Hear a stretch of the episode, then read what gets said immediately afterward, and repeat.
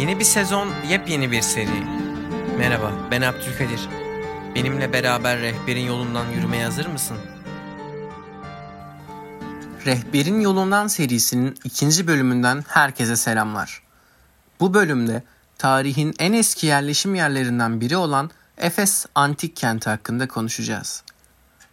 Bir önceki bölümde mitolojinin incisi olan Atina şehrinden bahsetmiştim ve artık yavaş yavaş Ege kıyılarından içeriye giriyoruz. Her şeyden önce Efes Antik Kenti'nin Türkiye'nin en fazla turist çeken tarihi yerlerinden biri olduğunu, dünyanın ise 7 harikasından biri olduğunu bilelim. Asya'nın ilk büyük başkenti olarak bilinen kent, 2005 yılında UNESCO tarafından Dünya Kültür Mirası listesine alınmıştır. Şimdi benimle Efes'in tarihine doğru derin bir yolculuğa çıkmaya hazır mısın? Efes Antik Kenti M.Ö. 6000 yılında kurulmuş, birçok uygarlığa ev sahipliği yapmış, dünyanın önde gelen tarihi kentlerindendir. Kentin Amazon adı ile anılan kadın savaşçılar tarafından kurulduğu ve Arzava Krallığı'nın şehri Apasas olduğu rivayet edilmektedir. Bu dönemlere ilişkin net bilgiler mevcut değildir fakat yerli halkın uzun dönem burada yerleşik olarak yaşadığı düşünülmektedir. Küçük bir yerleşim yeri olarak yükselişe geçen Efes, asırlar boyunca giderek, gelişerek önem kazanmıştır. Kent, ikinci kez Atina Kralı Kodrus'un oğlu Androklos'un çabaları ile kurulmuştur. Arkeolojik veriler ise M.Ö. 2000'li yılların sonuna kadar bölgede yerli halkın yaşam sürdüğünü ortaya koymaktadır. M.Ö. 100 yılından sonra bölgeye Yunan ilgisinin arttığı gözlenmektedir. Yunan kolonicilerinin bugün İyonya olarak adlandırılan Ege Denizi'nin doğu kıyısı boyunca yerleşmiş oldukları düşünülmektedir. Lidya Kralları döneminde Efes, Akdeniz'in en varlıklı kentlerinden biri haline gelmiştir. Lidya Kralı'nın Pers Kralı'na yenilmesiyle birlikte Pers egemenliğinin zemini hazırlanmıştır. M.Ö. 334 yılında Büyük İskender'in gelişine kadar Persler bölgede egemen kalmışlardır. Büyük İskender'in valilerinden biri olan Simakos, kente karısının adını verip Arsinoeia diyerek kenti geliştirmek için birçok çalışma yapmıştır. Bu arada isimleri yanlış söylediğime eminim. Milattan önce 281 yılında Efes adıyla tekrar kurulan kent, Akdeniz'in en önemli ticaret limanlarından biri haline gelmiştir. Milattan önce 129 yılında Bergama Kralı Aktolos'un tüm bölgeyi bir Asya eyaleti olarak Roma İmparatorluğu'na katılması için krallığını Romalılara miras bırakması, Romalıların bu fırsatı değerlendirmesini sağlamıştır. Kent, Roma İmparatorluğu'nun ilk imparatoru Augustus dönemi ve sonrasında çok önemli bir ticaret merkezi haline gelmiştir. Aynı zamanda Ege'deki 2. Felsefe Okulu'na da ev sahipliği yapması, önde gelen politik ve entelektüel merkezlerden biri olmasına vesile olmuştur. Bir banka, mülteciler için sığınak ve en önemli yerel arazi sahibi olması sebebiyle çok işlevli bir yapı olan Artemis kültü de burada bulunmaktadır. Efes'in iklimi oldukça verimlidir. Doğu ve batı arasında bulunduğundan ayrıcalıklı bir konumdadır diyebiliriz. Yazılı kaynaklardan elde edilen bilgilere göre Aziz Paul 65 yaşından 68'e kadar 3 yıl boyunca kentte bulunmuş, ünlü vaazlarını vermiş ve halka tek tanrı inancını kucaklamalarını söylemiştir. Milattan sonra 2. yüzyıl tamı tamına bir karmaşadır. Ama aslında Efes'te altın çağın yaşandığı dönemdir. Bu dönemde sayısız anıt ve 2 adet imparator kültü tapınağı inşa edilmiştir. 3. yüzyılda Efes ve etrafı Gotlar tarafından saldırıya uğramış, 270 yılında gerçekleşen şiddetli deprem ise kenti yerle bir etmiştir.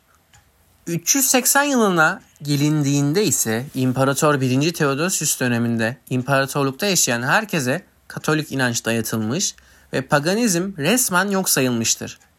Bu sebeple çok tanrılı yapılar teker teker terk edilmiş ve kiliseler inşa edilmeye başlanmıştır. 1304'te nihayet Türklerin eline geçen Efes, gene de Hristiyanların haç için uğrak yeri olmaya devam etmiştir. 1425'te Osmanlı kenti fethetmiş, kısa süre sonra önemli gerileme sinyalleri baş göstermiştir. Buna şaşırdık mı? Hayır. 17. yüzyılda harap olan eski büyük kent, yalnızca 100 kişinin yaşadığı, sıtmayla mücadele eden bir yer haline gelmiştir. Uzun tarihi boyunca ev sahipliği yaptığı toplulukların ihtiyaçları doğrultusunda sık sık değişime uğrayan Efes, çağdaş dönemde üzerine yapı kurulmayan antik dünyanın tek mega kentidir.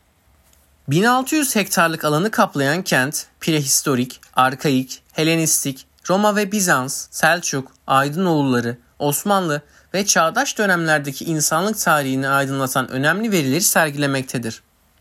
Kent, 2015 yılında UNESCO tarafından Dünya Mirası listesine dahil edilmiştir.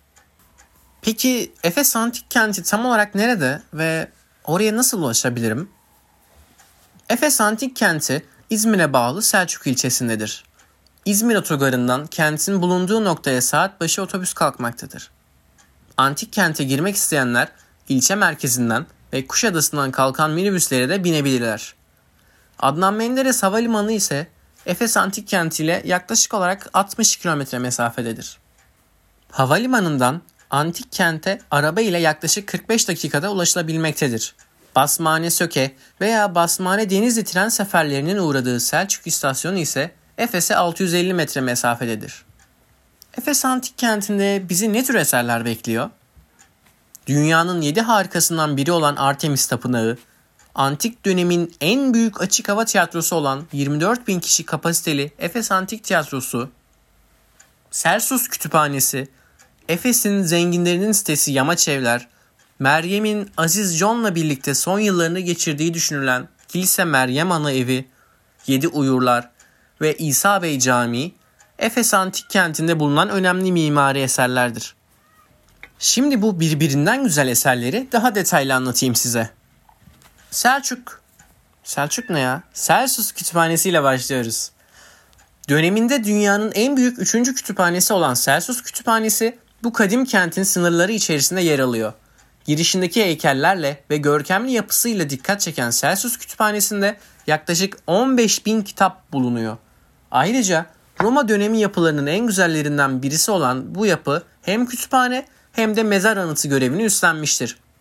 106 yılında Efes valisi olan Celsus ölünce oğlu kütüphaneyi babasının adına mezar anıtı olarak yaptırmıştır. Celsus'un lahdi kütüphanenin batı duvarı altındadır. Cephesi 1970 ila 1980 yılları arasında restore edilmiş. Kütüphanede kitap ruloları duvarlardaki nişlerde saklanmıştır. Evet, neden bir anda ses sonunu işte hiç bilmiyorum ama sırada büyük tiyatro var. 24.000 kişilik kapasitesiyle bu ismi alan tiyatro inşa edildiği yıldan sonra birçok kez restore edildi. Yapımı milattan sonra 117 yılında tamamlanan yapı, gladyatör dövüşlerine de ev sahipliği yaptı. Mermer Cadde'nin sonunda bulunan yapı, antik dünyanın en büyük açık hava tiyatrosudur. Çok süslü ve 3 katlı sahne binası tamamen yıkılmıştır. Oturma basamakları 3 bölümlüdür. Tiyatro, Saint Paul'ün vaazlarına da mekan olmuştur.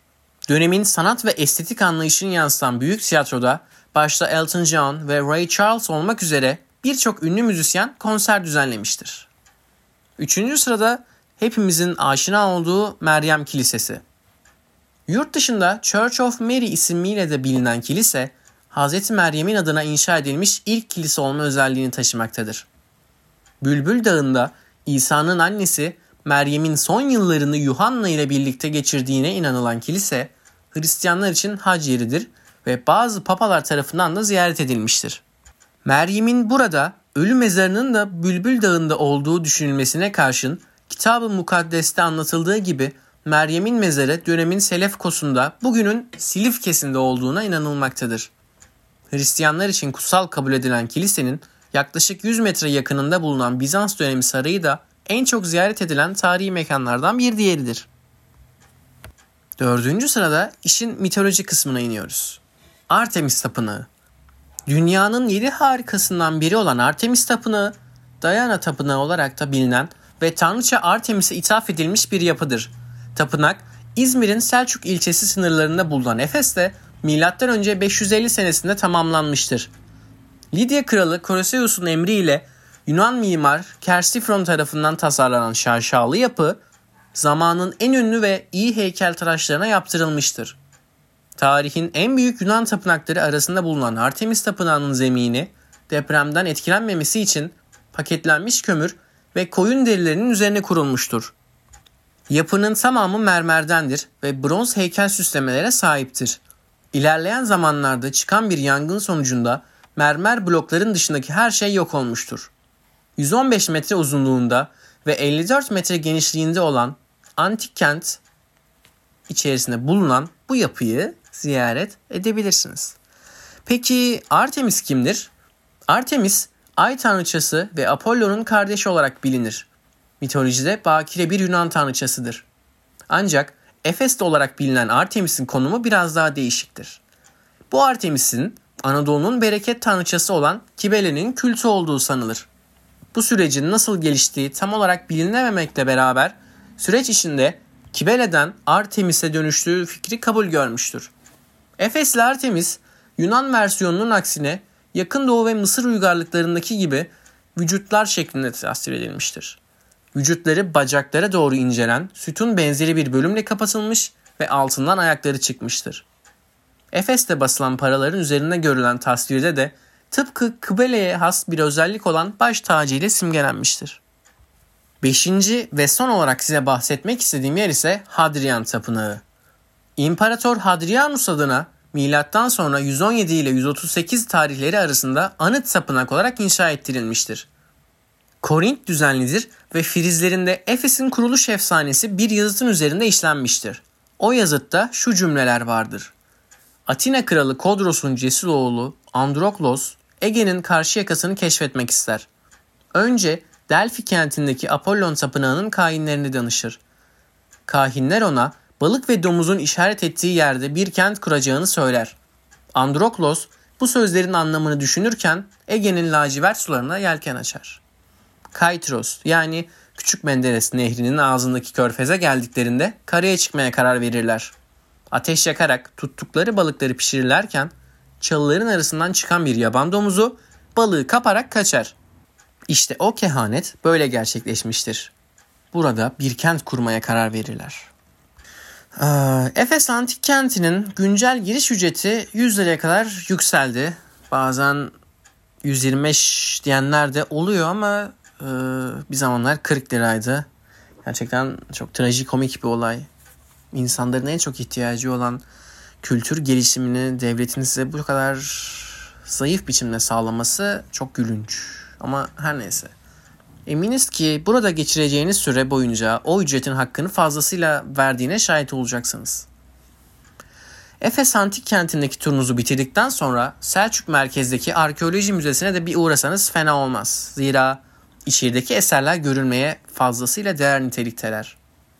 Ne olur ne olmaz yanınızda müze kart taşımayı, yoksa da bir tane edinmeyi ihmal etmeyin. Yanlış hatırlamıyorsam 18 yaş altı çocuklar ücretsiz yararlanabiliyor. Müze ve öğren yeri faaliyetlerinden öğrenciler de indirim alabiliyordu. Ama şu an ve Covid dönemi nasıl değişti, nasıl etkiledi bilmiyorum. Ama indirimlerden faydalanmakta fayda var. İlginç. Hazır merkeze gelmişken karnınızın isyan ettiğini duyar gibiyim. Selçuk'ta yiyebileceğiniz en güzel şeyin çöp şişe olduğunu düşünüyorum. İsteyen damak zevkine göre zeytinyağlı ot kavurması da yiyebilir tabii ama Selçuk'a gelip de çöp şiş yememek kocaman bir hata olur.